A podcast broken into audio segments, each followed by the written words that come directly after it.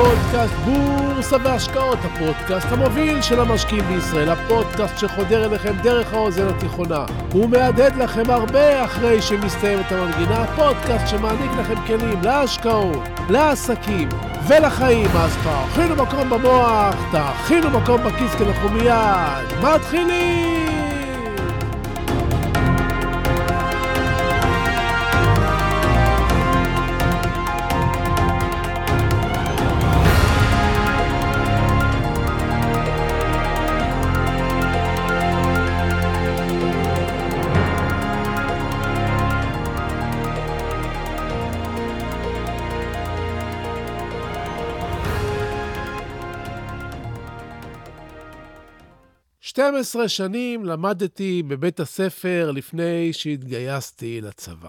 מחישוב פשוט שעשיתי, למדתי בממוצע כ-140 שעות בחודש. ואם אני מנקה מזה חופשות ומניח שלמדתי לימודים מלאים במשך 8 חודשים בשנה, יוצא שהשקעתי 13,440 שעות בבית הספר. כמה הם 13,440 שעות? בערך כמו לצפות ב9,000 סרטים באורך מלא בקולנוע. אני מניח שאף פעם לא עשיתם את החישוב הזה, ובטח לא כמה למדנו ומה קיבלנו בתמורה לשעות היקרות האלה מפז. למדתי מעט אנגלית, הרבה מתמטיקה, שהמקסימום שאני משתמש בה היא לוח כפל ואחוזים, קצת תנ"ך, ספרות, גיאוגרפיה ועוד המון מקצועות שונים שחלקם היה מעניין, ועל רובם לדעתי היה אפשר לוותר. אני סבור שאנשי מקצוע יחלקו על דעתי ויסבירו לי שזה לא בדיוק ככה, כי קיבלתי ידע כללי ויש את החלק החברתי כן, אני יודע. אפשר להתווכח על זה. אבל אני אשאיר לכל אחד מכם את השאלה הזו, עלות תועלת. 13,440 שעות מול מה שקיבלתם. כדי שתחליטו בעצמכם אם זה היה שווה, אם זה היה יעיל או לא. בסך הכל רציתי לגרום לכם קצת חשיבה לפני שנעבור לשאלה הבאה. אז אם אתם מוכנים, אנחנו מיד ממשיכים! שלום וברוכים לפודקאסט בורסה והשקעות, הפודקאסט המוביל של המשקיעים בישראל. והיום נדבר על למידה וקריאה, עלות תועלת, ידע ורעב, המבורגר ועל דברים מעניינים נוספים, אז פשוט תישארו קשובים, תהיו ממוקדים, תכינו מקום במוח, תכינו מקום בכיס, כי אנחנו מיד ממשיכים!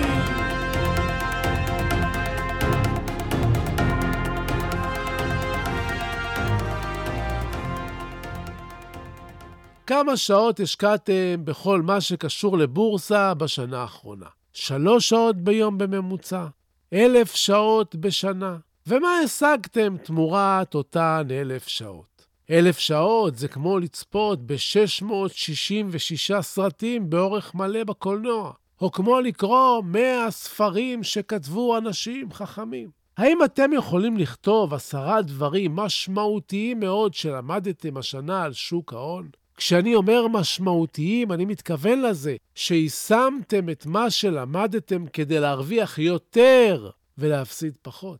האם אתם יכולים להצביע על כך שהיכולת שלכם בקבלת ההחלטות השתפרה בלי קשר לכך שהבורסה השנה הייתה טובה יותר? בניגוד למערכת החינוך, ששם אף אחד לא שאל אותנו אם אנחנו רוצים לבלות מדי יום בבית הספר, אלא הכריחו אותנו ללכת אליו, בכל מה שקשור לבורסה, כאן זה הזמן שלנו, ואנחנו חופשיים להחליט. השאלות שאני תמיד שואל את עצמי הן, האם אני מנצל את הזמן נכון? מה למדתי היום? מה למדתי דבר חדש שקידם אותי? וכמה אני יותר חכם מאתמול? ואם אין לי תשובות טובות, כלומר, אם לא למדתי משהו חדש שקידם אותי, אזי מדובר בעוד יום מבוזבז. בבית הספר היו לי המון ימים כאלה, בהם לא למדתי שום דבר חדש, או שכן למדתי משהו חדש, אבל לא חשוב. ממרום שנותיי אני אוכל לומר שהוא לא היה חשוב. כי עובדה שהחלק הארי של הדברים ההם שלמדתי לא קידמו אותי באמת. ולכן, מאז שסיימתי את חובתי 12 שנות לימוד, אני מקפיד ללמוד כל הזמן. כאן אני מזדהה מאוד עם אמרתו של מארק טוויין שאמר שמאז שהוא עזב את בית הספר, הוא התחיל ללמוד. לא, שלא תבינו אותי לא נכון. אני לא מעודד לעזוב את ספסל הלימודים. בסופו של דבר אנחנו זקוקים לחותמות. חותמת שסיימנו 12 שנים, חותמת שלמדנו תואר ראשון, חותמת שלמדנו תואר שני. החותמות הללו מסייעות להרבה אנשים לקבל משרות. ככל שמתמקדים אגב בתחום אותו אנחנו באמת רוצים ללמוד, הידע הנלמד הופך להיות יותר פרקטי וענייני.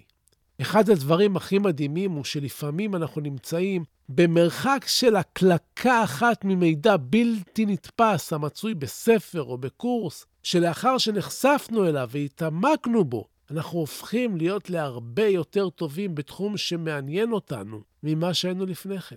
אני מספר לכם את כל הדברים הללו כי חשוב לי לתת לכם דרך להצליח. זה חלק מכל העשייה שלי. אני למשל משקיע ביום לא יותר מ-20 דקות כדי להתעדכן במה שקורה בשווקים. בתל אביב ובחול, בחלוקה הזו. כמה דקות עיתונים כלכליים, כמה דקות מתעדכן במדדים ובשערים, כמה דקות כדי להבין את האווירה, וגם הקצבת הזמן הזו מתפרסת על פני כל היום. אם יש לי 3 שעות פנויות ביום כדי להשקיע בשוק ההון, אני אעדיף להשקיע לפחות 2.5 שעות בלימוד משהו חדש. לקרוא ספר חדש. להשתתף בקורס מעניין אם אני מוצא, להרחיב את הדעת במידע איכותי מעולמות מקבילים ולשאול את עצמי בין היתר איך אני יכול לתרגם את המידע הזה לעולמות של שוק ההון וההשקעות. בכל יום אני משתדל ללכת לישון קצת יותר חכם ממה שקמתי בבוקר. בסוף כל שנה יש לי 365 ימים שלמדתי בהם קצת יותר, ובמצטבר הקצת יותר הזה זה הרבה. לפעמים אין לכם מושג כמה אפשר להשתפר כל יום וללמוד עוד. ואם יש לכם מושג, אז אתם כבר מלאים תשוקה לעוד ועוד ידע. אחד התחומים שאני מאוד אוהב הוא עולם העסקים. במהלך חיי היו לי לא מעט עסקים, ומדי פעם אני מסייע לכאלה שפונים אליי להתייעצות. לא מזמן פנה אליי מישהו שרצה להקים עסק של מזון מהיר. הוא רצה לשמוע מה דעתי ולשאול כמה שאלות, והשיחה התגלגלה לעסק על המבורגרים. תגיד, שאלתי אותו, אם שנינו היינו בעלי דוכן של המבורגרים והיינו רוצים להתחרות בינינו מי מוכר יותר, אילו יתרונות היית מבקש? הבחור העלה כל מיני תשובות, כמו בשר איכותי, לחמניות סומסום משובחות, רוטב מיוחד, אריזה מושכת, לוגו, יכולת להציע מחירים טובים וכדומה. אני האזנתי ושתקתי. ואז הוא שאל אותי, ומה אתה, צביקה, היית רוצה כיתרון אחד? אני רוצה רק יתרון אחד, עניתי. לקוחות רעבים. לקוחות רעבים הם כל מה שאני זקוק לו.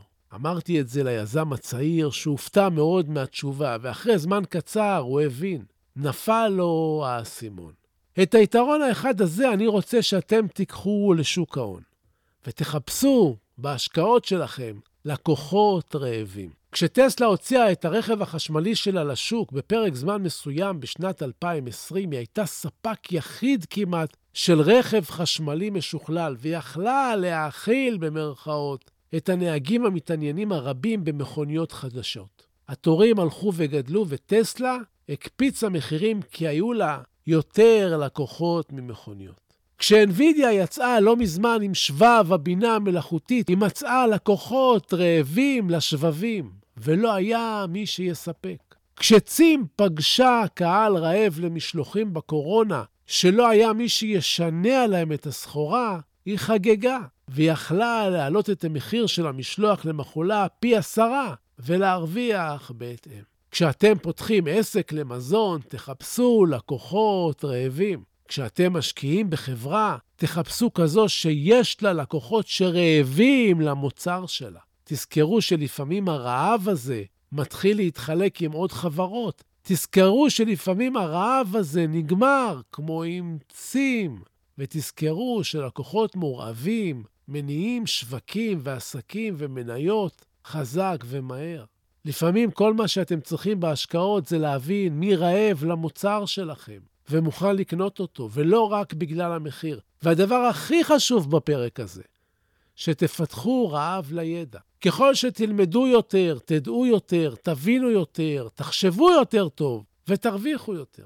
פנתה אליי חברת פרסום ושאלה אותי כמה אני מוכן ויכול לשלם לחודש לצורך פרסום כדי שיבנו עבורי הצעה מעניינת לאחד העסקים שלי. מה התקציב שלי? הם שאלו אותי. השאלה שלכם לא נכונה, עניתי לנציגים הצעירים שנכנסו אליי לפגישה. אני מוכן לשלם כל סכום, אם תבטיחו לי שאני ארוויח הרבה יותר ממה שאני אשקיע. כמה עולה ספר? כמה עולה שיעור? זה יקר? זה זול? כמה זמן לוקח ללמוד? הן לא השאלות הנכונות.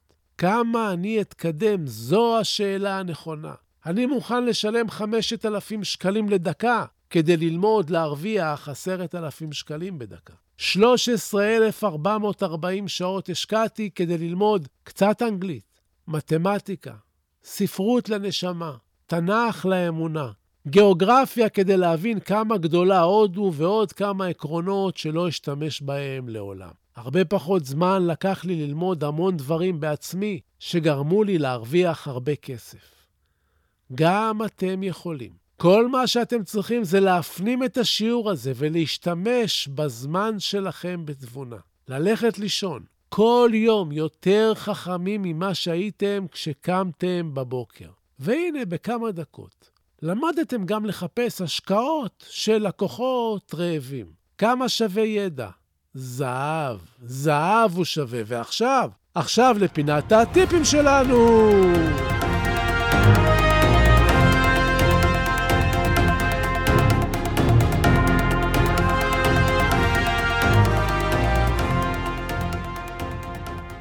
מעניין לעניין, ובאותו עניין אני רוצה לתת לכם הפעם טיפ שקשור לקריאה. רבים שמנסים לקרוא ספר עושים את זה בערב, אחרי ארוחה ומקלחת, שהם נכנסים למיטה ולא מבינים מדוע הם לא מצליחים לקרוא לפני שהם מתחילים להירדם. המוח שלנו רגיל שכל השנים לפני שאנחנו נרדמים, אנחנו נכנסים למיטה אחרי מקלחת וארוחה ומתכסים. עכשיו אתם נכנסים עם ספר ומתכסים. המוח באוטומט אומר לכם בתת המודע, הנה, הגיע הערב, הולכים לישון, ואתם מנסים לקרוא. ההרגל הישן משתלט עליכם די מהר, ואחרי שני ערבים בהם לא הצלחתם לקרוא, אתם מסבירים לעצמכם שאתם לא מרוכזים ואתם מתקשים בקריאה, וזה קשה. לכאורה עובדה, אבל עובדה שגויה, מפני שבפועל אתם לא פועלים נכון ומכשילים את עצמכם. אז בפעם הבאה, כשאתם לוקחים ספר ליד, אל תעשו את זה במיטה ולא לפני השינה. תמצאו פינה נעימה, תנוחת ישיבה. אל תהיו עייפים ולא מוסכים. תעשו את זה בבוקר או בצהריים, או תתחילו בשבת. ולאט לאט הקסם מתרחש. עמוד אחרי עמוד. מקום נוח, תאורה טובה, לא בסוף היום, לא עם הנייד ליד, ואתם על מסלול ההמראה. יש? זהו לנו להיום. אני מזמין אתכם לעמוד האינסטגרם שלי, סודות _ בורסה באנגלית. אני מזמין אתכם לאתר שלי, sodot.co.il. אני מזמין אתכם ללמוד איתי באחד הקורסים ולהיות גרסה משופרת של עצמכם. להיות משקיעים טובים שמפסיקים להפסיד ומתחילים להרוויח. גם אם אין לכם ניסיון קודם, יש את הקורס מאסטר קלאס למתחילים שילמד אתכם הכל מאפס. ובסיום אני שב ומציין כי אין במה שאני אומר המלצה מקצועית או ייעוץ מקצועית, אלא תמיד כדאי לקבל מיועץ מוסמך עם רישיוני. אני רק משתף אתכם במה שאני חושב. המניות שאני לפעמים מדבר עליהן כאן, אתם צריכים לדעת, אני לפעמים קונה מהם, לפעמים מוכר מהם, ואני אף פעם לא מנסה לכוון אתכם לבצע פעולה, אלא רק לגרום לכם לחשוב, ותודה. תודה על התגובות החמות. תודה על השיתופים. תמשיכו, תפיצו, אנחנו גדלים ביחד. תודה להילה ברגמן, שעורכת, מהירה ומפיקה את הפודקאסט הזה. שימו לב שלפעמים באמצע שבוע עולה גם פרק של קצרים במוח, אז המלצה חמה. תירשמו לקבל התראות כדי שלא תפספסו. תודה רבה שהזנתם. תהיו טובים. תעזרו למישהו שצריך. תעשו משהו טוב לעצמכם. תלמדו משהו חדש. שיהיו לכם בשורות טובות, כל הישועות ובריאות טובה. הלוואי שתתעשרו בהקדם. אני הייתי צביקה ברגמן, ואנחנו ניפגש בקרוב.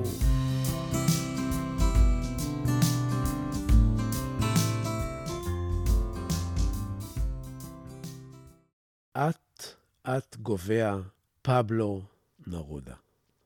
את גובע מי שלא נוסע, מי שלא קורא, מי שלא שומע מוזיקה, מי שלא מוצא את החן בתוך עצמו. את גובע. זה שהורס את האהבה לעצמו. זה שדוחה עזרה מושטת. לאט גובע. זה המשועבד להרגליו, החוזר יום יום על אותם המסלולים. אט גובע.